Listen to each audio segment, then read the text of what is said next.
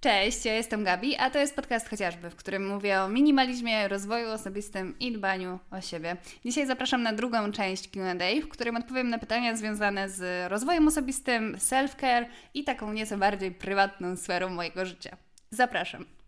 Zacznijmy od pytania, które pojawiało się najczęściej o social media. Czy zmieniło się moje podejście jak e, teraz podchodzę do korzystania z social mediów i czy dalej kontroluję czas spędzany tam, staram się go ograniczać. I to prawdopodobnie wynika z, e, po prostu z tego, że od momentu wrzucenia odcinka o internetowym detoksie, jeżeli yy, nie znacie go, to zachęcam do odsłuchania, trochę zmieniła się moja aktywność w internecie. Dlatego, że zaczęłam być coraz częściej, coraz więcej, coraz yy, bardziej aktywna na Instagramie. Rzeczywiście trochę się tymi social mediami zachłysnęła. Z czego to wynika? Z prostego powodu. Z tego, że mój ośrodek nagrody zaczynał być coraz bardziej pobudzany. To znaczy, ja dostawałam coraz więcej mm, zwrotek od słuchaczy, od osób właśnie śledzących mnie w internecie i wiadomo, każda taka zwrotka, każda taka wiadomość, każdy taki komentarz to było coś przyjemnego dla mojego mózgu. Więc chciałam tego coraz więcej, więc chciałam być cały czas podłączona do tego. I to był powód numer jeden, ale powodem numer dwa okazało się to, że w momencie, kiedy zaczęłam, mówiąc zupełnie wprost, na swojej działalności zarabiać, to trochę inaczej patrzyłam na, na właśnie na swoje działania.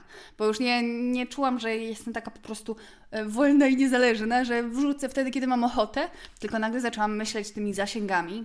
I to mnie sprowadziło w pewnym momencie na manowce. To znaczy czułam takie, um, czułam takie, um, taką konieczność bezwzględną konieczność tego, że skoro e, wszędzie tak mówią, to jako twórca powinnam być tam właśnie aktywna e, jak najwięcej na Instagramie, angażować ludzi, bo to później bardzo widać e, w statystykach, ludzie się bardziej wtedy czują, mm, że są w kontakcie z twórcą i, i dużo się naczytałam takiej rzeczy, które więcej mi zrobiły tak naprawdę... Mm, złego chyba w głowie niż pożytecznego, bo całkiem niedawno właśnie tak się zrozumiałam, że co się stało z tym moim podejściem, w którym starałam się jak najwięcej czasu w ciągu dnia być wolna od social mediów, bo po prostu wiedziałam, jak to gównianie na mnie wpływa. I znowu musiałam się przejechać po prostu na kolanach, żeby um, i sobie je poobdzierać, zedrzeć sobie dżinsy i skórę pod nimi i później mieć takie szczypiące, żeby się zorientować, że że to jest zła droga, że to w ogóle nie jest droga dla mnie, nie? A rzeczywiście był taki czas, że zaczęłam być bardzo aktywna na Instagramie i to nie jest tak, że to mi nie sprawiało przyjemności, bo to dawało mi radość. No tak jak wspominałam o tym pobudzeniu e, po prostu ośrodka nagrody. Ja, e, było mi bardzo fajnie z tym, że ludzie reagują na to, co wrzucam i tak dalej. No wszyscy tak mamy. Ale wtedy zaczęłam znowu być tak podłączona do telefonu. Dużo, no dużo więcej spędzałam czasu w telefonie niż nie spędzałam, nie? I to już było, już przestałam walczyć na przykład z tym, żeby nie patrzeć na telefon od razu po wstaniu, tylko to było takie odruchowe, bo miałam gdzieś sobie taki, też taki lęk, że coś się wydarzyło, na co ja muszę zareagować, no nie? Bo to jednak jest dbanie o swój wizerunek, skoro to już nie jest tylko hobby, no i to urosło do takich trochę absurdalnych rozmiarów, jak na to, jak duża jest moja działalność, czyli no, jest malutka, a mimo wszystko to tak bardzo mnie angażowało. No i y, tak jak wspomniałam, trochę się wywróciłam, jak w pewnym momencie poczułam, że jestem tak przebodźcowana i że robię już to tak bezmyślnie, że po prostu wchodzę na tego Instagrama, nawet sobie wyłączyłam znowu powiadomienia, żeby po prostu one mnie tak nie y, aktywowały. I jakie było moje zdziwienie, kiedy okazało się, że przez to wchodziłam chyba jeszcze częściej, na przykład na Instagrama, żeby sprawdzić, czy jest coś nowego. No bo nie dostawałam powiadomienia, więc zawsze to była jak taka właśnie ruletka, jak jedno ręki bandyta, tak jak było w tym y, dokumencie The Social Dilemma, że tak po prostu to ma działać że, że czujemy jakbyśmy puszczali, puszczali, jak to nie wiem, jak to nazwać, tą wajchę e, jednorękiego bandyty i czy coś wyskoczy, czy nie. No a powiadomienia sprawiają, że wiadomo, czy coś wyskoczyło, czy nie, a tutaj zawsze otwarcie mm, aplikacji wiązało się z takim napięciem. I no, musiałam się właśnie tak wywrócić, żeby się zorientować, jak bardzo to jest y, dla mnie beznadziejne, jak nagle mi się przestawało z dnia na dzień y, coraz więcej rzeczy chcieć robić i coraz bardziej y, dominowało to, że zamiast czytania zawsze wybierałam ten telefon. Zamiast robienia nawet jakichś takich rzeczy związanych po prostu, nie wiem, z pisaniem dziennika, z myśleniem, zastanawianiem się z tym wszystkim, o czym ja mówiłam na przykład w odcinkach o przebodźcowaniu, o no, dbaniu o to, żeby się nie przebodźcowywać, no to przeglądanie tych social mediów, a właściwie cały czas sprawdzanie ich było silniejsze ode mnie w pewnym momencie. i nie wiedziałam już aż coś z tym, co z tym zrobić, bo miałam e, wrażenie, że po prostu no, nie mam nad tym kontroli. I tak wciąż czułam, że no, jest trochę lepiej niż gdybym w ogóle nie była tego świadoma. No to jednak um, musiałam poczuć takie już bardzo przeciążenie i taki spory kryzys emocjonalny, bo miałam poczucie, że to wszystko nie ma sensu, że ja tyle ładuję czasu, energii, zaangażowania i, i, i co? I co? I co z tego mam? No dosłownie takie zwątpienie e, we wszystkie swoje działania, niechęć do jakiegokolwiek wysiłku pozainternetowego, no strasznie mnie to dotyrało i myślę, że musiałam się po prostu e, właśnie tak dotyrać, żeby znowu przejść na tryb, w którym jest mnie mało w internecie. Nie wiem, czy tak będzie zawsze, ale teraz sobie robię znowu taki detoks i staram się, po prostu moim celem e, codziennie staje się to, żeby jak najmniej czasu spędzić w social mediach, no nie? I robić sobie jak najdłuższe, to jest w ogóle moim zdaniem patent, e, który najlepiej się sprawdza. No u mnie się on sprawdza perfekcyjnie. Jeżeli mam ograniczyć social media, to mi nic nie powie to, że na przykład będę ciągle sobie je ograniczać w jakiś sposób, E, tylko żeby, mm, to znaczy w taki, mm, że, że właśnie wyłączać powiadomienia, chować gdzieś telefon, to znaczy to jest pomocne, ale w moim przypadku najlepiej działa takie mm, otwarcie się na okna bez social mediów. To znaczy teraz na przykład mam godzinę 17, kiedy co nagrywam i do 18 nie ruszam nie ruszam telefonu. Jeżeli uda mi się dłużej, no to super. I na początku to jest takie wymuszone, to jest takie właśnie dziwne trochę, a później zaczynam e, mieć trochę z tego Friday. Też zauważyłam, że powrót do tego, żeby rano się powstrzymywać jak najdłużej, jak najdłużej to możliwe od zajrzenia właśnie w social media jest, no, jest najbardziej efektywną metodą, bo jeżeli już rano sprawdzę, to mam ochotę później co chwila sprawdzać, a jeżeli to przedłużę, no to ten detoks nocny, to bardzo dobrze na tym wychodzę. I co ciekawe, okazało się też, że takie na przykład e, platformy jak YouTube też działają na mnie negatywnie. To znaczy, e, ja nie za bardzo umiem mieć w nich umiar. To znaczy, jeżeli wchodzę na przykład na YouTube'a i są dwa filmy, które chciałabym obejrzeć, albo jeden, to później bardzo trudno mi jest zamknąć YouTube'a. No tak, to jest tak cholera skonstruowane, no nie, żeby nam się wyświetlało 10 różnych propozycji i na pewno któraś z nas zainteresuje i ją puścimy. I co ciekawe, od, zauważyłam to dopiero tak y, naprawdę, kiedy y, niedawno sobie sprawiłam taki planer, którym bardzo Wam zachwalałam na, y, na Instagramie właśnie z firmy Noszę Sztukę, to jest taka polska marka. I to jest super wyjątkowy planer, ponieważ tam na każdej y, stronie jest to nie jest taki typowy, to nie jest taki kalendarzowy, tylko tam jest oczywiście lista rzeczy do zrobienia, ale są też takie podpunkty, jak na przykład właśnie co dzisiaj dało, o co odebrało mi energię, afirmacja na dziś, trzy, trzy rzeczy, za które jestem wdzięczna i tak dalej. To super działa, bo ja już to robię z wielką przyjemnością mm, rano, a wieczorem uzupełniam właśnie te rzeczy um, związane z odebraniem albo daniem mi energii i zorientowałam się, że większość rzeczy, które robiłam w internecie jako konsument, E, odbierała mi energię. I co ciekawe, e, jedynymi takim tak naprawdę e, konsumowaniem treści z internetu, które dawały mi energię, było słuchanie podcastów. Jednak y, uważam wciąż i niezmiennie i bardzo się z tego cieszę, że podcasty są najbardziej y, wartościową formą przekazu, bo tu jednak nie ma niczego, możemy się w pełni skupić, to jest trochę jak czytanie książki. No nie mamy jeden bodziec, czyli czyjś głos, w zależności od tego też, co nas, y, możemy włączyć, co nas interesuje, nie będąc skuszonym clickbait, no dobra, tutaj też mogą być clickbaity, ale to nie będąc skuszonym miniaturką albo jakimiś pięknymi twarzami i tak dalej, tylko rzeczywiście możemy się skupić na treści. No, no i właśnie doszłam ostatnio do takich wniosków, że to jest jedyne, um, no jedyny, jedyna treść e, internetowa, która naprawdę napełnia mnie dobrą energią i, i którą chcę, której nie chcę sobie ograniczać, no nie? E, z kolei wszystko związane z Instagramem, z TikTokiem, z YouTube'em, to ja cały czas nie chcę tego demonizować, ale po prostu widzę, jak gównianie to na mnie wpływa. Że nawet kiedy mi się wydawało, że nie wiem, TikTok daje mi taki relaks, jak sobie coś, jak sobie go oglądałam, nie wiem, przez godzinę prze, przeglądałam, ale później czuję się na przykład bardziej zmęczona niż wcześniej. To jaki to jest relaks, jaki to jest odpoczynek. Chociaż e, ja wciąż jestem zdania, że TikTok jest bardzo ciekawym e, medium, dlatego że tam są ludzie każdego rodzaju, w każdym wieku, e, z, każdym, z każdymi poglądami i to jest bardzo bardzo interesujące, jeżeli się to tak przegląda trochę pod kątem badawczym, ale, ale umówmy się, moje przeglądanie nie było do końca pod kątem badawczym, chociaż nie powiem, wiele rzeczy mnie zainspirowało na TikToku i dalej uważam, że filmiki na przykład o właśnie takim zorganizowanym życiu, o mm, aktywności fizycznej, o pięknym, wysprzątanym domu i takim po prostu właśnie aktywnym, y, zorganizowanym hmm, trybie dnia, no one są super inspirujące. Ja czasem właśnie coś takiego wrzucam na Instagrama, no ale to jest tak, że to jest 10% tego, co na przykład tam znajdę i, i, tak muszę się przetryć przez rzeczy, które mnie nie interesują. Więc to też nie jest tak, że ja chcę absolutnie z tego zrezygnować, ale wiem, że jedynym sposobem na to, żeby to nie wpływało negatywnie na moje życie, jest wyznaczenie sobie ram i właśnie traktowanie siebie trochę jak.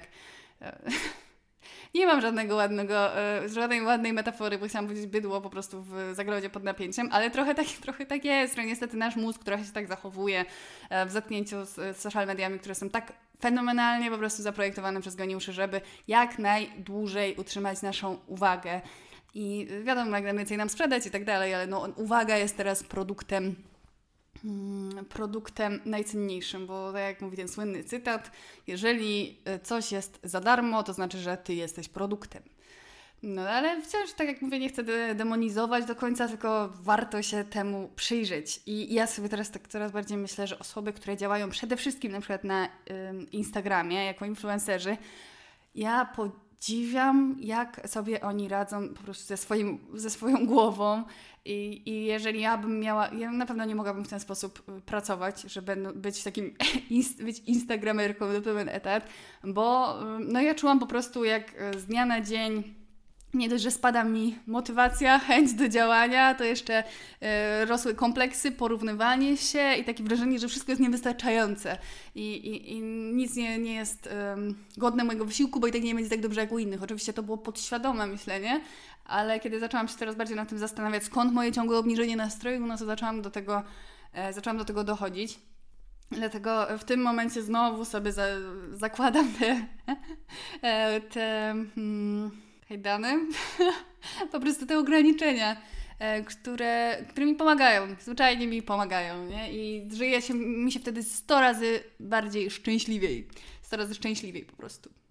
Um, I zauważyłam to tym bardziej, że e, słuchajcie, miałam przez ostatnie kilka dni bardzo zły nastrój, bardzo, bardzo i zaraz w ogóle powiem dlaczego e, właściwie, ale zostajmy przy tym, że po prostu byłam w beznadziejnym stanie psychicznym. I czułam, że jest mi tylko coraz gorzej, coraz gorzej, coraz gorzej. I dzisiaj sobie pomyślałam tak, że to jest dzień po prostu bez sociali, no nie? nie?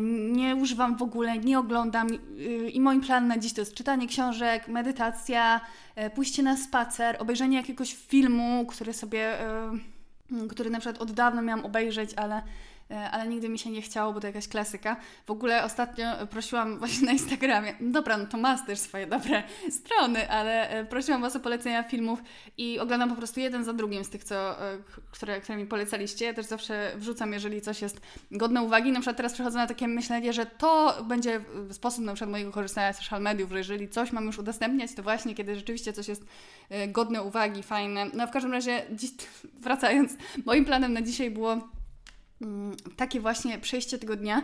I słuchajcie, mój poziom nastroju zwiększył się jakieś, nie wiem, 60%, nie? Ja wczoraj czułam się tak, że nie miałam ochoty na nic, a dzisiaj, kiedy mam taką wolną głowę, kiedy do tej pory jest godzina 17, a spędziłam, nie wiem, w social mediach mniej niż 5 minut, sprawdzając tylko coś, chociaż i tak wolałabym, żeby, tego nie było, ale jednak skorzystałam. I o, kolejną rzeczą, która mnie e, czasem tak wykańcza i właśnie z takim jednorękim bandytą jest od jakiegoś czasu mail.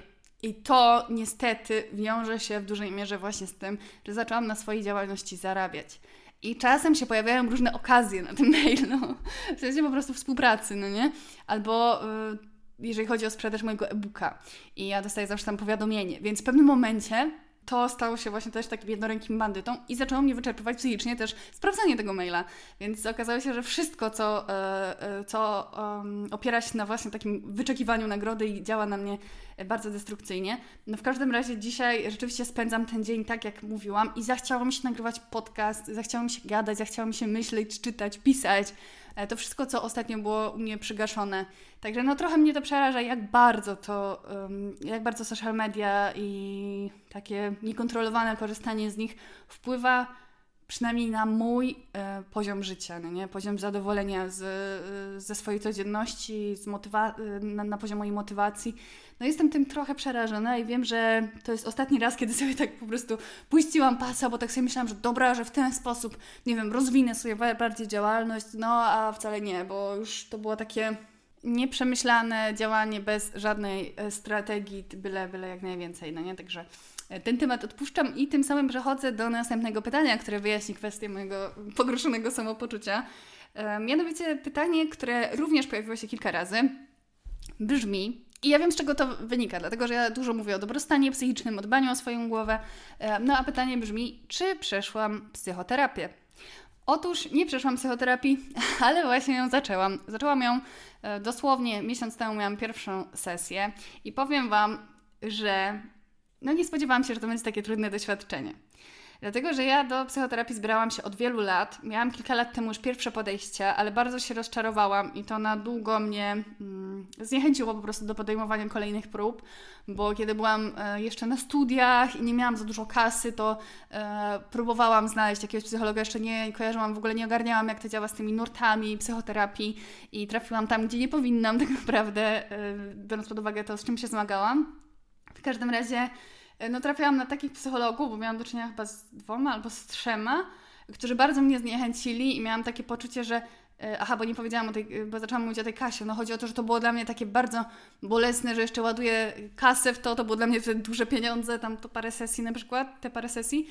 A, a czułam tylko takie, no bardzo byłam rozczarowana, no nie? Że czułam, że zmarnowałam pieniądze i że to jest takie, um, że to nie jest coś dla mnie. Później po latach e, zaczęłam czuć, że to, e, że na pewno na psychoterapię się zdecyduję. Tylko cały czas miałam w głowie mm, te takie złe doświadczenia ze znajdowaniem mm, po prostu specjalisty, bo kiedy później już, e, parę, parę lat później wiedziałam na jaki nurt chcę, jaki nurt psychoterapii chcę wybrać, chodziło mi o poznawczo-behawioralny i szukałam poleceń, to obdzwaniałam, nie wiem, 30, na przykład jak miałam taki dzień zerwania się do tego, żeby żeby znaleźć sobie psychoterapeutę i obdzwaniałam 30 na przykład 30 y, różnych polecanych i okazywało się, że mają na przykład terminy za pół roku najwcześniej, za rok, albo w ogóle nie przyjmują nowych, y, nowych pacjentów, także pacjentów, klientów.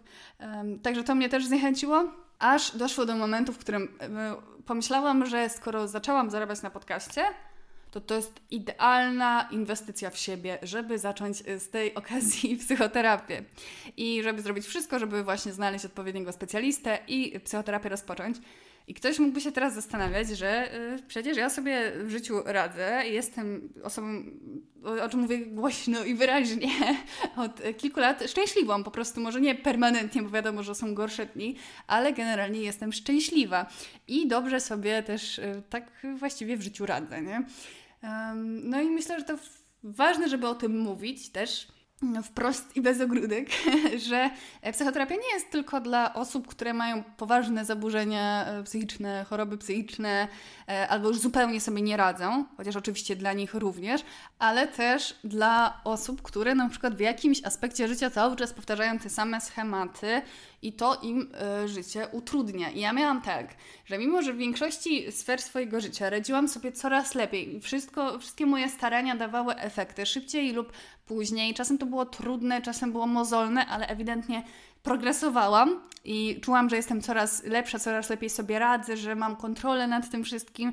To była jedna taka sfera mojego życia, w której miałam problemy od zawsze i trochę one były uciszone, bo tak naprawdę to nie wpływało jakoś szczególnie na moje życie, na mój poziom szczęścia, no tak mi się wydawało. I starałam się nad tym pracować oczywiście cały czas, ale w pewnym momencie doszłam do wniosku, że ja biję po prostu głową w ścianę, że są pewne schematy, których nie umiem pokonać sama i że to, że po prostu marnuję ten cały swój wysiłek, który mogłabym zainwestować w prawdziwe działanie, z pomocą specjalisty, który wyjdzie z tej mojej właśnie skóry, e, wyjdzie z tych moich wszystkich emocji, które na przykład też by przekazał mi ktoś bliski, gdybym rozmawiała o tych rzeczach, no bo to mam... Właśnie to jest takie zastanawiające, że ludzie mówią często, znaczy, pewnie coraz rzadziej, ale to zwykle w starszym pokoleniu, um, nie wiem, na przykład rodzice się obruszają, że przecież można porozmawiać z rodzicami i już wszystko, i, i, i po co komuś płacić za to, że ci będzie słuchał, nie? A to właśnie chodzi o to, że w przypadku, um, raz, że to po prostu jest specjalista, to jest naukowiec, a dwa, że e, on jest pozbawiony ten specjalista, emocji, przywiązania i nie próbuje wpłynąć na nasze zachowanie tak, żeby to wpływało jakoś na nasze życie, co podświadomie rodzą, robią e, nasi bliscy. I nie ma w tym absolutnie nic złego, tylko że mamy po prostu jakąś wizję na swoich bliskich, na to, jacy oni są, jacy mogą być e, i taki ich e, wzorzec w naszej głowie to raz, a dwa, że też czujemy, mm, jeżeli są poruszane jakieś tematy żalu wewnętrznego, traum i tak dalej, no to często to mm, budzi taki, taką niezgodę na przykład w, w, bliskich, no nie? No bo dlaczego ty to masz, dlaczego ty tak przeżywasz, skoro było inaczej? A jeżeli chodzi o psychologa, to to nie ma znaczenia, um, znaczy po prostu to nigdy twoje emocje nie zostaną um, nie zostaną zbagatelizowane i zostanie to obdarte właśnie z, takiego, z takiej emocjonalności, z takiego nadmiernego przywiązania do swojej, do, swojej, do wizji siebie, której bardzo trudno nam się jest pozbyć, do y, swojej tożsamości, prostu w operowaniu na schematach, zachowaniach, myślach, e, przynajmniej w tym nurcie, na, e, z, którego, z którego ja korzystam. Także to jest zupełnie, zupełnie coś innego. I ja zanim zaczęłam właśnie psychoterapię, to słyszałam o tym, że tak jest, że to jest zupełnie coś innego niż rozmowa z bliskimi. I zakładałam, że na pewno trochę tak jest, no bo wiadomo, to jest specjalista, to jest naukowiec, on po prostu szuka w nas schematów, które może odnieść do opracowań naukowych. No takie miałam mniej więcej podejście, ale ja nie sądziłam, że to się aż tak różni, nie? E, że psychoterapia to jest taka sytuacja, w której naprawdę mówi się rzeczy, których nigdy nie wypowiedziało się na głos, których nawet nigdy się nie powiedziało w swojej głowie wprost. E, i obdarcie z takiego właśnie swojego mm, pancerza, co pozwala właśnie e, pracować na przekonaniach, które są tak głęboko w nas zakorzenione, że nawet nie jesteśmy ich świadomi, a one bardzo wpływają na nasze życie. E, także ja oczywiście ja nie jestem żadnym specjalistą, ja nie, nawet, nie, nawet nie studiuję psychologii, nie mam, mm, no nie jestem nikim, kto mógłby nauczać o tym. Ja mówię to oczywiście jako taki kompletny laik, który się po prostu interesuje, mm, interesuje tym tematem, a teraz przechodzi to na własnej skórze. No i uznałam, że to jest po prostu najlepsza, znaczy od wielu lat uważałam, że psychoterapia to jest coś, co, co myślę, że każda osoba, którą po prostu na to stać, ale też można się dostać NFZ-owsko, na przykład moja kumpela, e, e, mojej kumpeli się udało i była bardzo zadowolona z psychoterapii, którą uzyskała na NFZ i, i chodziła na nią chyba ze dwa lata. E, w każdym razie, no mi się nie udało, no i chodzę prywatnie, no ale uznałam, że to jest najlepsza możliwa inwestycja w siebie, no i zawsze właśnie uważałam, że jeżeli kogoś stać, albo właśnie uda mu się zrobić to w służbie publicznej, to że po prostu bez sensu z tego nie skorzystać, no nie? Że to właśnie nie chodzi o to, że, e, że, że, że się żałosnym, bo, się sobie, bo, bo sobie nie radzimy z czymś, a przecież trzeba ze wszystkim sobie radzić. No ja trochę miałam też takie podejście, nie? To znaczy to nie było e, takie, takie świadome podejście, które bym wygłosiła, ale właśnie z sesji na sesję dochodzę do wniosków, że było gdzieś tam we mnie bardzo głęboko zakorzenione przekonanie o tym, że jak w końcu pójdę e, na psychoterapię, to to będzie przyznanie tego, że z czymś sobie nie daję rady i potrzebuję pomocy aż zrozumiałam najważniejszą chyba rzecz w swoim życiu, że prawdziwą odwagą jest właśnie powiedzenie, poproszenie o pomoc. I że to wtedy zaczyna się zupełnie zupełnie inna gra, bo w innym wypadku cały czas będziemy się obracać w tym e, kociołku swoich przekoleń i schematów z dzieciństwa i swoich traum i tego wszystkiego, e, nad czym sami pracować możemy, ale no niekoniecznie z jakimś e, świetnym skutkiem, no bo ostatnie lata mi bardzo pokazały to, jak zajebiście możemy sami się zmienić pracą nad sobą, bo no, jeżeli słuchacie mojego podcastu, no to dobrze wiecie, że ja się ja przeszłam gigantyczną zmianę, ale okazało się, że na przykład właśnie jest aspekt e, życia, w którym nie udało mi się praktycznie nic działać, nie? E, albo zdziałać na tyle, żeby z zewnątrz wyglądało, że wszystko gra, ale wewnętrznie e, wciąż czułam, że, że coś nie gra. Jak coś, to oczywiście nie musicie się, to nie musicie się martwić, bo to nie jest żaden taki aspekt, który, którym wypadałoby się martwić. nie, wiem, nie wiem, jak to ująć, bo nie chciałabym aż tak się obdzierać po prostu z, z, takich, z takiej prywatności, chociaż tak trochę to robię, ale powiedzmy, że ten aspekt e, życia po prostu zostawię e, dla siebie. W każdym razie, no, e, ja nie czułam, żeby to jakoś bardzo wpływało na, na moje życie, na moje wybory, a okazuje się, że czasem właśnie taka drzazga pod paznokciem, która już zdążyła zarosnąć i niby nam nie przeszkadzać, bo już nie boli, no to potrafi wie, bardzo, bardzo wpływać na nasze życie i na nasze wybory. Także e, no, z tego wynikał ostatnio moje, moje strasznie słabe samopoczucie, bo okazało się, że otworzył, no po prostu to była właśnie, o, to było otwarcie tej rany, w której drzazga utknęła. E, i wylanie po prostu puszki Pandory, e, smutku i różnych innych e, trudnych emocji, przez które teraz przechodzę. I to jest dla mnie zupełnie nowe doświadczenie, no bo wcześniej to było tak, że po prostu emocje dopadały mnie w momencie kiedy coś się działo, no nie? A teraz nagle jest grzebanie po prostu w takich rzeczach, które myślałam, że, przez, że już od dawna mam przepracowane, a jednak nie, no i te emocje trochę mnie ostatnio przerosły.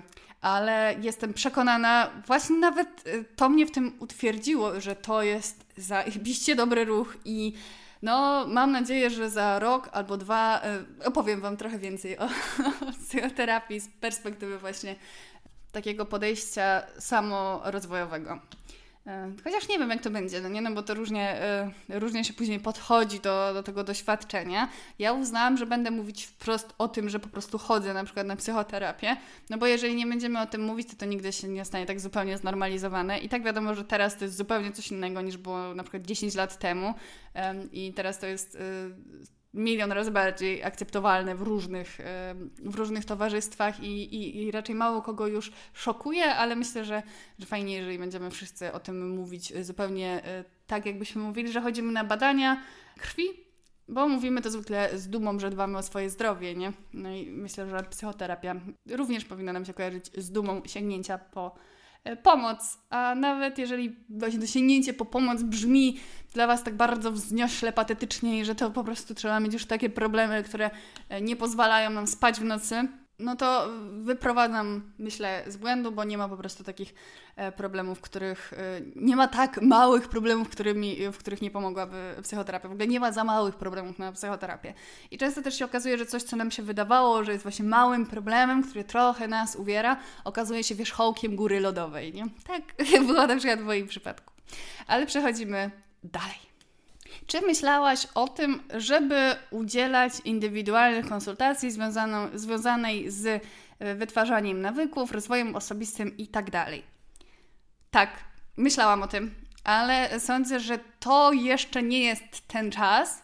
Natomiast będę bardzo wdzięczna, jeżeli, jeżeli dacie mi znać, czy, czy bylibyście chętni na, na coś takiego, bo zawsze mi się to podobała, taka, taki rodzaj to znowu brzmi tak patetycznie, ale mentoringu, no nie? W, w przypadku nawyków, właśnie takiego rozwoju i takiej um, indywidualnym podejściu do e, osoby, z którą, e, z którą się rozmawia na ten temat. I bardzo bym chciała kiedyś móc w ten sposób rozmawiać z ludźmi, a z słuchaczami i tak dalej, żeby proponować po prostu, żeby móc proponować takie indywidualne konsultacje, na przykład na, jako wideo rozmowę. Hmm, myślę, że to by było super, no ale kwestia tego, czy E, bo to było takie pojedyncze pytanie, które bardzo mnie ucieszyło, bo rzeczywiście od jakiegoś czasu gdzieś tam taka myśl e, w tyle głowy mi się kołatała, ale, ale myślę, że to jeszcze nie jest ten czas. No, to, no, no ale będę bardzo, bardzo, bardzo wdzięczna, jeżeli dacie, dacie mi jakiś feedback na ten temat. Czy myślicie, że to, e, że to jest coś, czego na przykład akurat Wam byłoby potrzeba? Bo no niestety, tak jak wspominałam ostatnio, im bardziej mm, ta moja działalność internetowa się rozwija, tym mniejszą możliwość mam odpisywania na przykład na takie rozbudowane wiadomości i, i w ogóle nadążania na tym, co się dzieje w mojej skrzynce odbiorczej. Ja zawsze jestem zachwycona, po prostu przeszczęśliwa tym, co od Was dostaję i zawsze wszystko czytam, no ale tak jak wspominałam, nie jestem w stanie odpowiadać na, e, na każdą wiadomość i dlatego e, właśnie pod wpływem tej sytuacji zaczęłam myśleć o czymś takim jak indywidualne konsultacje, także będę bardzo wdzięczna za e, Wasz feedback e, w tej kwestii. I tutaj wiążące się z tym w sumie trochę pytanie, czy czujesz, że inspirujesz ludzi wokół siebie? E, bardzo bym chciała, ale nie wiem na ile. To znaczy, nie wiem na ile to jest w rzeczywistości. Wydaje mi się, że moja w ogóle zmiana i to cały czas dbanie o ten dalszy rozwój, chociaż uważam, że momenty takiej pozytywnej stagnacji są jak najbardziej jak najbardziej mile widziane, ale generalnie takie e, walczenie o to, żeby być lepszym człowiekiem, żeby lepiej sobie żyć, wydaje mi się, że najbardziej wpływa na mojego chłopaka, z którym mieszkam. I było też pytanie o to, czy jestem w szczęśliwym związku. I y, tak, no życzę każdemu tak szczęśliwej i wspierającej miłości, jaką ja mam, bo to jest naprawdę niezwykłe szczęście. Ja jeszcze próbuję nie wzruszyć tutaj. W każdym razie, no rzeczywiście widzę ten, um, widzę ten um, wywierany wpływ, bo to wydaje mi się, że ludzi najbardziej inspiruje po prostu obserwacja kogoś, kto się zmienia i um, to, jak zmienia się jego życie, jak e, zmienia się jego nastawienie. Jeżeli jest się takim naocznym świadkiem, to też chce się e, zmieniać te rzeczy w swoim życiu. Mm, ale trzeba być na to otwartym, bo na przykład mam wiele takich doświadczeń, w których e, których ludzi na przykład bardziej to męczyło mm, jakichś moich znajomych. To znaczy to, że ja w ogóle patrzę tak na, e, zaczęłam tak patrzeć na życie i zaczęłam trochę więcej od, i od życia, i od siebie, i od świata, i od okoliczności wymagać, e, bo jeżeli ktoś nie jest, nie wiem czy gotowy, po prostu może nie chce żyć w ten sposób, nie interesuje go taka ścieżka rozwoju i tak dalej. Opowiadałam o tym w odcinku na przykład e, Przestań odliczać do weekendu. To jest taki odcinek, jeden ze starszych w sumie, w którym opowiadałam moje zetknięcie się z kulturą na przykład korporacyjną, w której wszyscy tylko mówili o tym, żeby wrócić do domu, iść spać, a później znowu iść do pracy, wrócić do domu, oglądać Hotel Paradise, iść spać. No i teraz znowu tego doświadczam, dlatego bardzo rzadko jestem w biurze. E, I, I staram się jak najmniej przebywać e, z takimi osobami, bo na przykład ja mam takie poczucie też, że wtedy to w ogóle nie jest akceptowane, takie podejście, jakie e, ja mam, jeżeli na przykład większość osób coś takiego praktykuję, to już zauważam, że nie ma sensu na przykład się tam im wbijać e, z e, mówieniem o tym, że na przykład jeżeli się źle czujesz, jeżeli Cię bolą plecy, no to kurczę, rano sobie poćwicz, albo jeżeli Cię boli głowa od przepracowania, to pomyśl o medytacji. Ludzie nie chcą słuchać rad i naprawdę odpowiedzi na ich problemy. Często, nie mówię, że wszyscy, ale jest taki typ człowieka, który na który no, często, często się właśnie trafia, mam wrażenie, w, w biurach że, że ludzie na przykład chcą po prostu ponarzekać, a ja jestem teraz w tym momencie życia bardzo skoncentrowana na szukaniu rozwiązań. Okej, okay, boli cię, bolą cię plecy, e, nie masz siły do działania, czujesz się zdziadziały, to ja ci powiem po prostu 10 rzeczy, które u mnie działają i które sprawiły, że ja już się tak nie czuję. I jestem przekonana, że to też ci pomoże. I później to, to nic nie daje. Ludzie nie robią tych rzeczy i dalej wolą powtarzać, bo im na przykład to narzekanie sprawia jakąś przyjemność niezrozumiałą dla mnie. Także to jest y, bardzo, bardzo zastanawiająca kwestia, jeżeli chodzi o to inspirowanie innych, bo wydaje mi się, że na inspirację trzeba być po prostu otwartym. Jeżeli spotkam ludzi, którzy rzeczywiście są tacy zajawieni do robienia rzeczy, do e, doświadczenia życia, to to jest zupełnie inna rozmowa i wtedy czuję, że ta inspiracja jest obopólna po prostu, wzajemna, no nie?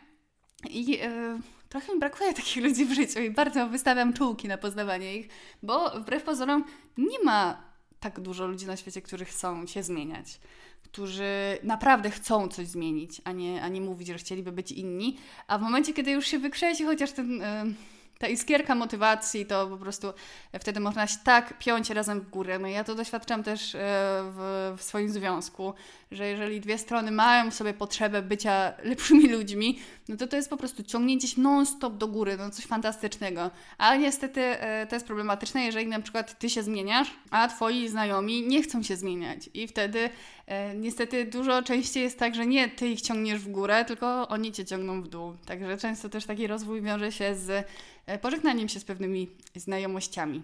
Także jeżeli, czy ja myślę, że inspiruję ludzi wokół siebie, Myślę, że, że ludzi właśnie otwartych na inspirację być może, no ale wtedy oni też zwykle inspirują bardzo mnie.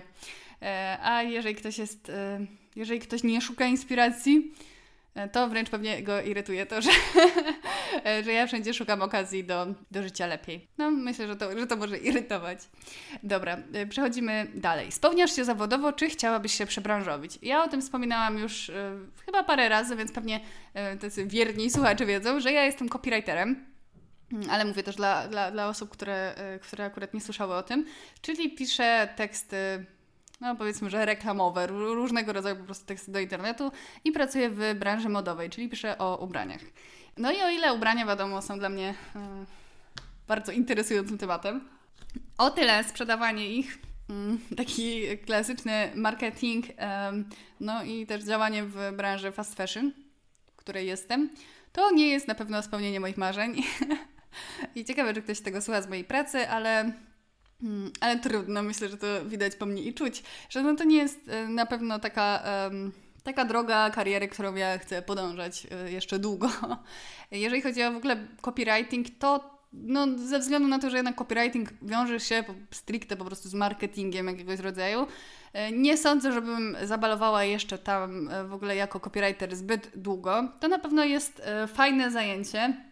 Pod tym względem, jeżeli lubicie po prostu pisać, no to się bardzo dobrze w tym odnajdziecie i mm, też pióro się bardzo wyrabia przez taki czas, kiedy musicie po prostu codziennie pisać coś na zawołanie, bo ja pamiętam, że kiedy zaczynałam pracę jako copywriter yy, 3 lata temu, w sensie tak już na pełen etat, a no, zaczęłam już jakieś tam tworzyć teksty, wiadomo, na początku studiów, czyli no pewnie z 6-7 lat temu, ale w każdym razie, no wtedy, kiedy miałam napisać coś na zawołanie, to to był dramat. Pamiętam, że mój e, pierwszy dzień mojej pierwszej pracy na etat jako copywriter był y, strasznie przerażający pod tym względem, że jak to, to ja nie mogę sobie wziąć, bo wtedy jeszcze... Mm, nie, już wtedy nie paliłam, ale przez, no, przez całe studia paliłam, no i wtedy wiadomo było, że jak piszę, to, mm, to robię sobie kawkę, idę na balkon na przykład, jak było ciepło i piszę sobie e, w przypływie natchnienia. No a później jak się zostaje copywriterem w jakiejś firmie, to przychodzisz o 8 rano, jeszcze nawet nie, nie możesz sobie przypomnieć, jak się nazywasz, a to się okazuje, że masz napisać coś szybko, chwytliwego i jeszcze masz na to pół godziny, no nie? Ja zająć na przykład stronę A4 i to było dla mnie tak przerażające. Ja wtedy jak miałam napisać nawet jedno zdanie, dwa zdania, mm, które gdzieś miało być opublikowane, to czułam taką presję, no bardzo było to dla mnie trudne i, i było pewnie trudne jeszcze przez miesiąc, dwa albo nawet trzy. Um, aż w końcu byłam w momencie, w którym już w ogóle się nie wstydziłam pisać, że wiedziałam, że no ta presja schodzi, pisze się dużo szybciej, e, dużo sprawniej, dużo łatwiej to wychodzi. Człowiek wie, że sobie poradzi z, każdą, e, z każdym rodzajem tekstu. To jest bardzo, bardzo fajne. Mm, bardzo fajnie odczuwalny rozwój po prostu w tworzeniu rzeczy, jeżeli trzeba coś stworzyć na szybko, no nie? E, na początku bardzo trudny, traumatyczny, ale później rozwijający. Także to na pewno był fajny epizod w moim życiu, ale myślę, że nie potrwa już zbyt długo. Bardzo się cieszę, że wyrobiłam sobie przez to takie właśnie szybkie, lżejsze pióro, bo wcześniej każdy mój tekst bardzo wychodził w bólach. Teraz owszem, jak na przykład piszę coś dla siebie, tak jak pisałam e-booka, to często to też jest pisanie w bólach pod tym względem, że ja chcę włożyć w to całe serce. No ale jeżeli mam coś szybko napisać na jakieś social media czy coś, to to jest dla mnie bardzo e, proste. Także pod tym względem na pewno polecam e, tę drogę, jeżeli lubicie pisać. No ale z pewnością właśnie nie, nie wiąże ani z marketingiem, ani właśnie z, no po prostu, no, z, z żadnym marketingiem nie wiąże swojej e, dalszej drogi, bo jak się pewnie spodziewacie, mm, jako minimalistka to nie jest zgodne w ogóle ze mną, żeby zachęcać do e, bezsensownego kupowania i tylko wymyślać nowe teksty, które miałyby do tego zachęcić. Także no, to jest trochę, trochę patowa sytuacja, nie?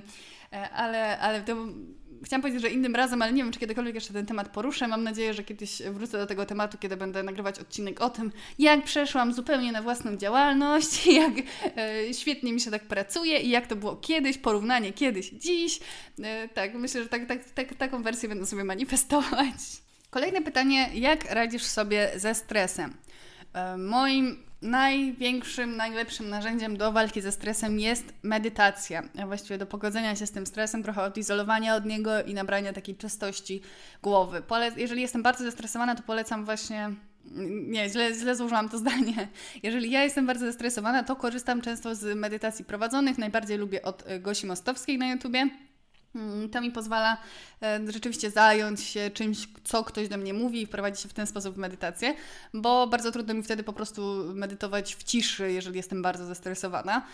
No, medytacja jest najlepszym narzędziem, chociaż bardzo trudno jest mi po nie sięgnąć. To jest takie zastanawiające, bo kiedy jesteśmy tacy zestresowani, to często nie chcemy bezczynności, chcemy coś robić, chcemy jakoś zaradzić temu, um, uśpić ten, a właściwie zasypać jakimiś innymi działaniami ten stres.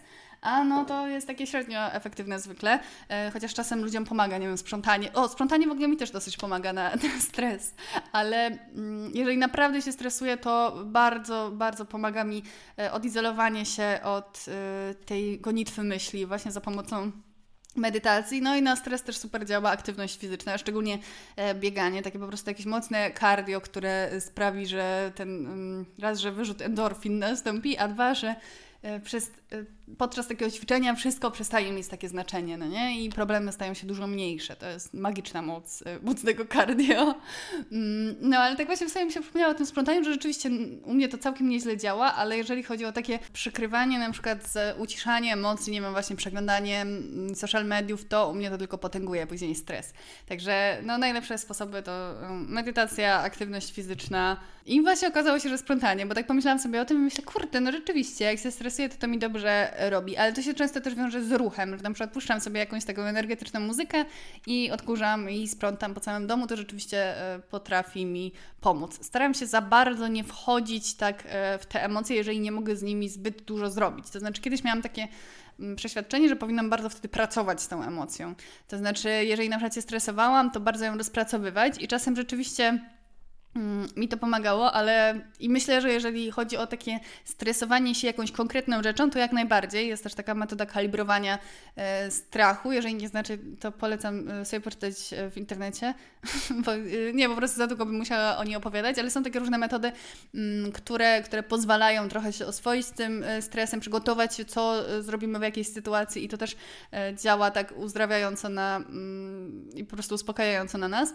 Ale jeżeli ja się po prostu stresuję, stresuje swoim żyćkiem, tak jak na przykład czasem miewam w pracy, bo wszystko mnie tam czasem stresuje, mm, to wiem, że tutaj nie ma rozwiązania, no nie, ja nie mogę się na to jakoś przygotować, tak na przykład, nie wiem, stresujemy się jakimś wystąpieniem publicznym, no to są pewne możliwości, które pozwolą nam się mm, przygotować lepiej, czuć się pewniej, czuć się bardziej kompetentnym, przygotowanym, wyspanym i tak dalej, a jeżeli coś y, jest właśnie takim permanentnym stresem, no to y, te wskazane przeze mnie przykłady y, według mnie po prostu najlepiej wpływają na taki generalny poziom stresu na co dzień. I trochę powiązane pytanie, troszkę, jak nauczyć się koncentracji? E, polecam bardzo, e, bo od razu mi to przyszło na myśl, obejrzeć sobie odcinek serialu dokumentalnego na Netflixie. Serial się nazywa mm, Wyjaśniamy i e, ten sezon to jest Wyjaśniamy tajemnice umysłu. I chyba pierwszy odcinek tego sezonu e, jest właśnie o koncentracji. Nie pamiętam, czy to był pierwszy czy drugi, ale chyba pierwszy. I jest fenomenalny i bardzo właśnie wyjaśnia mm, ten temat, jak podejść do swojej koncentracji, co możemy wymagać od swojego y, mózgu, a czego nie i co właśnie powoduje, że czujemy, że nie umiemy złapać koncentracji, a w rzeczywistości to wynika właśnie z Y, problem wynika z tego, że nakładamy na siebie zbyt dużą presję robienia na przykład kilku rzeczy naraz. No bardzo, bardzo otwiera oczy, także polecam. Jeżeli chodzi o moje doświadczenie, to totalnie zgadza się z tym, co jest powiedziane w tym odcinku. Czyli jeżeli ja chcę zrobić coś sensownego, nie wiem, przygotować sobie skrypt do odcinka, albo no, nagrać odcinek to już w ogóle, ale zrobić coś takiego, co mm, nie wiem, napisać tekst powiedzmy, to ja muszę pisać tylko tekst Czyli na przykład ustawiam sobie, no metoda Pomodoro jest y, super pod tym względem, że właśnie ustawiamy sobie na przykład budzik na 25 minut i to też łamie fajnie opór i wtedy piszemy. Mm, piszemy przez 25 minut absolutnie wszystko najlepiej jest sobie wyłączyć, nie? Żeby nie dostać żadnego powiadomienia, żeby telefon się nie zaświecił, najlepiej sobie telefon gdzieś schować, wyłączyć wszystkie inne możliwości, które... Y, wszystkie inne możliwe źródła bodźców, no nie? które mogą nas rozproszyć. To uważam, że to jest najważniejsze i nie ma co w ogóle próbować się skoncentrować. Znaczy, jasne, jeżeli mamy jakieś trudne warunki, no wiem, mieszkaniowe, to znaczy tak grubo, ale chodzi o to, że jeżeli po prostu u nas jest cały czas głośno i tak dalej, no to bardzo polecam e, słuchawki wyciszające, naprawdę zainwestować w to i, mm, i rzeczywiście, żeby, e, żeby jak najbardziej się odseparować od e, różnych dźwięków i też zaczynać, e, zacząć siebie testować, czy lepiej nam się pracuje, bo niektórym się lepiej pracuje z muzyką, innym bez. Ja nie byłabym w stanie pracować E, z muzyką, chyba że robię coś takiego bezsensownego, co czasem robię w pracy, jakieś takie przeklikiwanie, jakieś takie Excele, na których się nie muszę skupiać za bardzo, tak e, skupiać się, zastanawiać, tylko po prostu robię coś takiego mechanicznego, ale w każdym innym przypadku przy pracy kreatywnej nie mogę absolutnie słuchać żadnej muzyki. No, no zdarza mi się czasem słuchać muzyki klasycznej albo muzyki to, e, które mm, jest określane jako na przykład 528 Hz. Polecam w ogóle sobie puszczać jako tło, znajdziecie na pewno na Spotify. To są po prostu takie... Mm, częstotliwości, które bardzo uspokajająco nas e, wpływają, także to się całkiem nieźle sprawdza, ale zwykle najlepsze efekty osiągam jednak i tak pracując e, w ciszy, koncentrując się tylko na jednym zadaniu i e, dając sobie możliwość przerwy. Ja bardzo często właśnie korzystam z metody Pomodoro, tylko na przykład robię sobie także 30 minut pracy, później przerwa powiedzmy na 2-3 minuty, że idę do toalety, idę się napić i zrobię na przykład 10 pajacyków I to już jest zajebista przerwa, bo my często myślimy, że dobra, robimy sobie 10 minut przerwy, przez ten czas łapiemy za telefon i nawet nie wiemy, kiedy nam to yy, minie, a cały czas siedzimy na tyłku jesteśmy przed tym komputerem i znowu musimy pracować. A właśnie yy, często przerwa najlepiej sprawdza się po prostu jako oderwanie od tej sytuacji, nawet właśnie pójście do tej toalety, napicie się yy, jakikolwiek ruch, no nie? Albo poddychanie sobie nawet przez minutę. To jest trudne do wyrobienia, bo na początku tak się bardzo nie chce sięgać po takie rzeczy, bo czujemy, że się do czegoś zmuszamy, ale później wchodzi w krew i ja zawsze jak o tym, mm, jak zawsze jak to trochę zaniedbam, to później jak wracam, to się okazuje, że znowu jestem tysiąc razy bardziej produktywnym, skoncentrowanym człowiekiem. Także polecam. Kolejne pytanie: jakie masz porady na wstawanie rano i czy naprawdę jest to niezbędne do produktywnego dnia? E, odpowiem najpierw na drugie pytanie. Nie, uważam, że nie. Uważam, że nie wcale nie trzeba wstawać o 5 rano, czy w ogóle jakoś super wcześnie, żeby mieć produktywny dzień. Natomiast sądzę, że jeżeli chodzimy do pracy zawsze na tę samą godzinę, to warto wstać chociażby pół godziny wcześniej niż zwykle, żeby mieć czas na swój e, spokojny poranek, bo to bardzo pozytywnie wpływa na resztę dnia. Jeżeli możemy sobie coś zapisać w dzienniku, zaplanować, zjeść śniadanie. Ja na przykład robię jogę, ale E, tą, o której zawsze mówię, czyli 7-minutową, bo ja jestem zawsze w stanie, nawet jak właśnie jadę do biura na 7 rano, to i tak zrobię e, te 7 minut jogi, bo robię to jeszcze na takiej nieświadomce, jak dopiero wstałam i, i już sobie włączam żeby jakkolwiek troszkę e, rozruszać ciało. No i taka właśnie sekwencja tej rutyny porannej można, można to zamknąć w dodatkowym pół godziny a daje bardzo dużo, bo wchodzimy w dzień tacy przygotowani, tacy spokojni, takie, mamy takie wewnętrzne poczucie zorganizowania. Ale w żadnym wypadku nie uważam, że trzeba wstawać o jakichś takich chorych porach i w ogóle zrobić wszystko przed siódmą rano, przed pierwszym mailem, który dostaniemy, żeby, y, żeby już później mieć cały wolny dzień. Oczywiście, jeżeli jesteście rannymi ptaszkami, to to się może zarąbiście u Was sprawdzać, ale jeżeli nie, jeżeli nie jesteście rannymi ptaszkami, to może być dla Was droga przez mękę i się szybciej zniechęcicie niż e, zaczniecie e, czerpać z tego korzyści. Ja na przykład mam, e, ja jestem totalnie sową, ale przestawiłam się po prostu ze względu na pracę no, na taki tryb, że raczej kładę się spać przed 12. No a zwykle jestem już tak około 22 w łóżku i sobie czytam książkę. No ale jeżeli miałabym na przykład wstawać o czwartej rano, żeby mieć rzeczywiście jeszcze dwie godziny, albo zawsze o piątej, chociaż y, dosyć często mi się zdarza wstać na przykład o 5.30, jeżeli idę na siłownię przed pracą, ale jeżeli miałabym tak y, zawsze wstawać o y, na przykład czwartej rano czy coś, to wtedy było w ogóle nie, nie do zrobienia, żebym, nie wiem, kładła się spać o 20, o 21. Dla mnie to jest e, zupełnie zniechęcające i sprawiałoby, po prostu negatywnie by wpływało na atrakcyjność mojego życia. E, także myślę, że to jest najważniejsza rzecz na świecie, żebyście czuli, że to jest dla Was dobre. I myślę, że dla każdego dobre będzie wstawanie pół godziny wcześniej, żeby mieć spokojny poranek z właśnie z dziennikiem, z książką, z herbatką i śniadankiem. Chociaż oczywiście nie każdy lubi jeść rano, no to może z kawką i takim E, poczuciem, że, że wchodzimy w ten dzień w pełni świadomie. Myślę, że każdemu to przysłuży, ale jeżeli chodzi o wstawanie jakoś super wcześnie, no to już nie każdemu. Ja jestem z siebie bardzo dumna, jeżeli właśnie wstanę, pójdę na siłownię przed pracą, ale dojrzałam do tej myśli, że ja wcale nie muszę koniecznie za wszelką cenę, na przykład w weekend, e, też wstawać bardzo wcześnie, żeby jak najbardziej po prostu wycisnąć ten dzień. Mm, zaczęłam patrzeć na siebie coraz bardziej wyrozumiale i z taką miłością do siebie, że kurczę, na przykład teraz y, dużo pracuję, to y, niech ten weekend będzie dla mnie taką, pe takim, taką pełnią odpoczynku, że naprawdę nie wiem, nawet pośpię bez budzika i zdarzyło mi się ostatnio, nie wiem, wstać nawet o pół, w pół do dwunastej e, i nie zamierzam mieć do siebie na przykład pretensji w związku z tym, dlatego że czuję, że moje ciało tego potrzebowało. Oczywiście jakbym miała tak coraz częściej, to bym zaczęła się może trochę przejmować, ale ja wiem, że że trochę tak e, miałam od dziecka, no nie? że jeżeli nie, nie było budzików, to wstawałam bardzo późno i najwyraźniej mój organizm po prostu e, potrzebuje dużej ilości snu i przestałam e, tak kategorycznie mu zabierać ten sen też w weekend dla zasady, żeby mieć jak najdłuższy dzień, bo często się okazuje, że mimo, że wstanę właśnie później, to jeżeli nie ma we mnie wyrzutów sumienia, bo wyrzuty sumienia potrafią zepsuć każdy dzień, ale jeżeli nie ma we mnie tych wyrzutów sumienia, to ja często mam taką energię do zrobienia, taką psychiczną energię, bo wiadomo, że po, takim długiej, po takiej długiej nocy snu to się trzeba dopiero fizycznie rozruszać,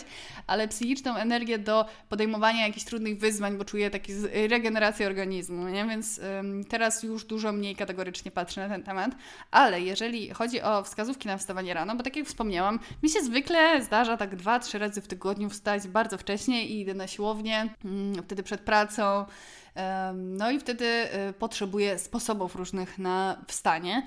No i moim podstawowym e, sposobem jest to, no po pierwsze, żeby się położyć w jakiejś sensownej porze, ale kiedyś wpadłam w taką spiralę właśnie bezsenności przez to, że się kładłam za wcześnie w ogóle, bo nie mogłam za zasnąć, nie byłam jeszcze śpiąca, ale chciałam za wszelką cenę mieć określoną liczbę godzin snu i to e, tworzyło właśnie taki lęk we mnie i, i przez to nie mogłam spać. Więc teraz kładę się i tak spać wtedy, kiedy już poczuję zmęczenie. Zawsze czytam przed snem, to jest mój must have absolutny. Um, I e, najczęściej czytam, teraz w 95% przypadków czytam powieści przed snem dziwnie to zaakcentowałam, powieści. Książki popularne, naukowe albo jakiekolwiek inne czytam w ciągu dnia, natomiast, natomiast właśnie przed snem czytam powieści.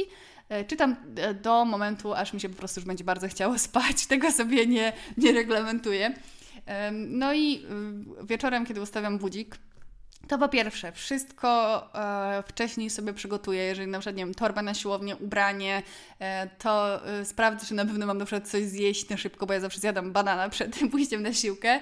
I, i czy wszystko jest już spakowane, czy mam nawet bieliznę przygotowaną, którą założę, kładę sobie od razu przy łóżku e, na parapecie, który mam zaraz obok, żeby mieć wszystko absolutnie przygotowane, żeby praktycznie niczego ode mnie, niczego od siebie rano nie wymagać, tylko żeby móc się e, przebrać i wylecieć, e, właśnie przegryźć ugryźć banana, wypić szybko kawkę i wylecieć z domu, nie? Mm, żeby to jak najmniej mnie kosztowało wysiłku. Bo jeżeli miałam sytuację, że sobie myślałam, a dobra, rano sobie spakuję torbę na siłownię i tak dalej, to nie dość, że często się okazywało, że na przykład miałam leginsy na siłownię w praniu albo coś, nie miałam, nie miałam innych na zastępstwo, albo mm, po prostu to, to tak mnie zniechęcało, że muszę wstać i że trzeba tego wszystkiego szukać, że nie wstawałam, a kiedy jest wszystko przygotowane po prostu na, dopięte na ostatni guzik, to jest milion razy łatwiej. Kolejna sprawa to taka wizualizacja, która mi bardzo często pomaga. Możecie się śmiać, ale naprawdę e, to w większości przypadków u mnie działa, że przed snem wyobrażam sobie, zamykam oczy i wyobrażam sobie, że widzę swój telefon z wyświetlającą się godziną, o której chcę wstać i dzwoniącym budzikiem i wyobrażam sobie taką sekwencję ruchów, że yy, dzwoni ten budzik, kiedy ja śpię, patrzę na godzinę, wstaję z łóżka i przebieram się i robię to, co mam robić. I to, to wyobrażenie może trwać spokojnie, wiecie, minutę, no nie? Ale żeby coś takiego się zagadywało w moim mózgu i naprawdę dużo łatwiej mi jest to rano zrobić. Nie wiem, wydaje mi się, że mój mózg sięga po taką szybką wersję zdarzeń, no nie? Rano. Nie wiem, czemu to działa, ale to często... E, w ogóle jak mam już dzieckiem, to nawet praktykowałam coś takiego, że sobie wyobrażałam e, godzinę, o której wstaję na zegarku i często wstawałam nawet bez budzika. To było magiczne zupełnie. Ale rzeczywiście w dorosłości sprawdza mi się to pod takim kątem. No i zawsze mam w głowie to, ten, no to właściwie nie jest cytat, tylko taka taktyka, na którą się bardzo to często, praktycznie zawsze powołuję, kiedy jest mowa o wstawaniu rano, e, czyli o podejściu Garego e, Bishopa z książki Unfuck Yourself, napraw się, będzie w opisie, bo zawsze jak wymawiam tę książkę, to później nie wiecie, nie wiecie o jaką książkę chodzi, wiem, bo ja nie wiem, czy ja to źle wymawiam, czy po prostu jest ciężko do, do, wyłapania. E, w każdym razie Gary miał takie podejście, e, żeby traktować e, rannego siebie jako taką pijaną wersję siebie. Czyli jeżeli coś sobie postanowiłam poprzedniego dnia, to ja już wiem, że to ma um, jakiś, um, jakiś cel, że uznałam, że to jest dla mnie ważne, że chcę to zrobić, postanowiłam to przed sobą E, więc rano te wszystkie głosy właśnie, bo tak naprawdę rano jesteśmy to trochę jak pijani, bo totalnie nie kumamy, co się z nami dzieje, dlatego zdarza się, że wyłączamy, że wyłączamy budzik i śpimy dalej i nawet tego nie pamiętamy. Więc żeby naprawdę traktować te swoje dywagacje rano o tym, jak nam jest milutko pod kołderką, jako pijaną wersję siebie, a nie wtedy się nad sobą litować i myśleć, o dobrze, jak tak bardzo dzisiaj chcę spać, to śpi. Oczywiście czasem, jak na przykład mam takie mocne bardziej intensywne okresy w życiu, to zdarza mi się, że tak po prostu się nad sobą zlituję i powiem sobie, dobrze, Gabrysiu już coś śpi, ale um, jeżeli chcemy bardzo wstać, no nie, i mamy taki, um, taki cel, no to zdecydowanie warto po prostu nie wchodzić w żadną dyskusję, tylko usłyszeć budzik i wyrobić sobie ten odruch wstania, zanim się zdążymy, zanim zdążymy pomyśleć i nie wchodzić ze sobą w żadną dyskusję, no nie, że jeszcze 5 minut, jeszcze coś, w ogóle nie wchodzić w te rozmowy w naszej głowie, które, te wszystkie wymówki, które e, się pojawiają, nie dopuszczać ich do świadomości, tylko myśleć wstaję i, e, i to właśnie robić. Także to są moje, e, moje rady w tym zakresie. O, a teraz e, pytanie dotyczące książek. Skąd czerpiesz inspiracje książkowe i znajdujesz takie perełki? Bardzo mi miło, że e, uważasz, że, że znajduję perełki, bo tylko takie staram się polecać. E, w każdym razie, jeżeli chodzi o to, e, gdzie znajduję inspiracje książkowe, to najczęściej w książkach. To znaczy, bardzo e, często kończę lekturę książki jakiejś z wypisanymi kolejnymi tytułami, po które chcę sięgnąć, ponieważ na przykład autor się w nich e, na nie powoływał, znalazły się w przypisach właśnie później w bibliografii, e, mogłam je sobie e, pospisywać, bo często jest tak, że jeżeli autor się, po, książki, która mi się podoba, szczególnie właśnie w typie takich popularno-naukowych, poradnikowych, jeżeli autor, jeżeli dana książka mi się podobała, a autor powołuje się na inne, to zwykle te kolejne również mi się podobają, hmm, a przynajmniej na pewno mnie zaciekawią. Mm, także to jest najczęstsze źródło moich inspiracji. Bardzo często też e, znajduję inspiracje książkowe, które sobie zapisuję w jakichś podcastach, głównie takich polegających na rozmowach, na przykład u Owsianej. E, kiedy e, interlokutor albo prowadząca powoła się na jakąś książkę, jeżeli jej nie znam, a szczególnie jeżeli, mm, jeżeli słyszałam już o niej parę razy, no to na pewno w końcu po nią sięgnę, zapisuję sobie właśnie na listę w telefonie e, książek, które chcę przeczytać. Chociaż kiedyś, kiedy ktoś się mnie pytał na Instagramie właśnie, czy mam taką listę, to u mnie ona bardzo szybko się deaktualizuje, bo ja przez to, że mam tą bibliotekę e-bookową, z której korzystam, no to zwykle co miesiąc po prostu ładuję sobie 7 kolejnych książek, e, e-booków, no i czytam, no więc ta lista jest cały czas e, czyszczona i dopływają do niej kolejne. E, czasem, jeżeli coś właśnie nie jest w formie e-booka, albo na przykład zdarzy się, że chciałabym coś kupić, no to, no to właśnie ląduje na listę, także czasem coś takiego wrzucam na Instagrama. I ostatnio miałam taką sytuację też, jeżeli chodzi o mm, czerpanie inspiracji książkowych, że na przykład jak właśnie przeglądałam Insta, bo tak jak mówię, wszystko ma swoje czasem dobre strony, to zobaczyłam bardzo inspirujący cytat. Może go znajdę? Momencik. Mam. E, cytat z Brené Brown brzmiał: Przestań przemierzać świat w poszukiwaniu dowodów na to, że nigdzie nie przynależysz. Zawsze je znajdziesz, kiedy uczynisz te poszukiwania swoją życiową misją. Bardzo mi się ten cytat spodobał, więc od razu wygooglałam Brené Brown i to jest profesor psychologii, która zajmuje się e, autentycznością, e, badaniami nad wstydem, współczuciem, poczuciem więzi i akceptacją niedoskonałości. No i bardzo poczułam z nią takie połączenie i postanowiłam natychmiast zamówić książkę, z której pochodził tam ten cytat, a książka to Dary Niedoskonałości. I bardzo rzadko mi się to zdarza, ale wtedy zamówiłam książkę z odbiorem w księgarni jeszcze tego samego dnia i właśnie to było u fryzjera, przeglądałam sobie na Instagramie, um, znalazłam ten cytat, zamówiłam i jeszcze tego samego dnia odebrałam książkę. No i dzisiaj jesteśmy w dniu kolejnym, a ja już ją kończę, bo tak mi się podobała. Na pewno napiszę e, na jej temat coś e, na Instagramie, kiedy skończę. Pewnie w sumie ją dzisiaj jeszcze skończę, bo szalenie mi się podoba i totalnie wibruje z, z podejściem autorki, z jej piórem i z takim, jakby to powiedzieć, no te tematy, te emocje, te uczucia, te problemy, o których, którymi ona się zajmuje, to jest totalnie to, e, co, co mnie fascynuje. Także myślę, że będę teraz pożerać jedną książkę za drugą.